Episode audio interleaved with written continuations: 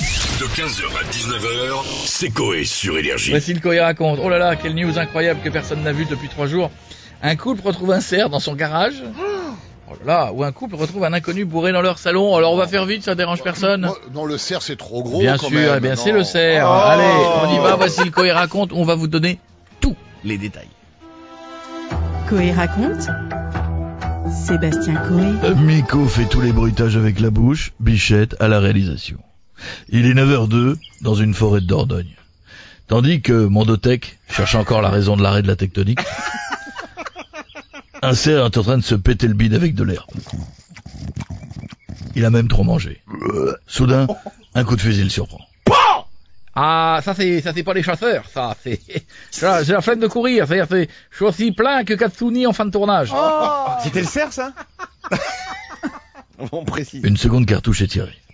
Ce coup-ci, le cerf ne réfléchit plus, il part à toute vitesse. Au bout de 20 minutes de course, le cerf est essoufflé. Il regarde autour de lui, reconnaît pas les environs. À l'horizon, il voit une lumière. Le cerf peut se rapprocher. Pour se rapprocher, se remet à courir. Arrivé à quelques mètres de la lumière, le cerf est surpris par une pente. Il dégringole comme les audiences de clics. Le cerf est maintenant sur le toit d'une maison. Paniqué, il essaie de faire des soubresauts pour trouver une solution. Le problème, c'est que le cerf est un gros. Il pète la toiture pour atterrir dans le garage d'un couple de vieux. Tandis que la SketchUp hésite à refaire un feat avec Georges Alain, le couple de sexagénaires s'apprête à fêter leur anniversaire de mariage. La mamie pose son dentier dans un verre.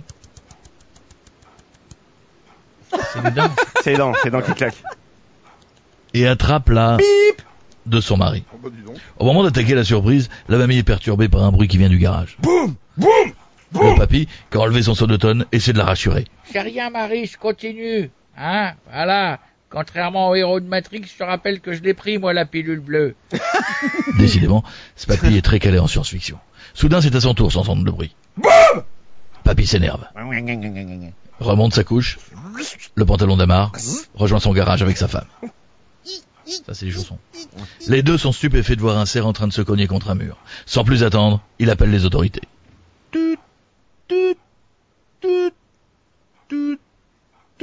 C'est long. Ah, c'est trompé, il s'est trompé. On commence. Mais ils appellent de province.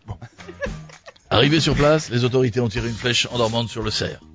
Le matin suivant, le cerf s'est réveillé, en bonne santé, dans les bois. Oh, c'est beau quand Quelle même belle la fin. histoire. Oui, Tout c'est est beau. bien qui finit bien. Bien sûr, évidemment. Ouais, je connaissais pas en plus.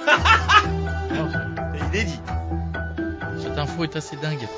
Mais par contre, je vous le dis tout de suite, c'est pas du tout les bruits de carabine. hein. C'est parce que c'est l'accouplement du cerf, et comme ils étaient en train de se battre en, au-dessus, c'est pour ça qu'il est tombé. Ah. C'est même pas la bonne heure. Je me permets de corriger cette information. Euh, à tout de Ah. Information que suite. vous Oui. retrouverez dans trois jours. Bien sûr, bien sûr, à tout de suite. 15h, 19h, c'est Coé sur Énergie.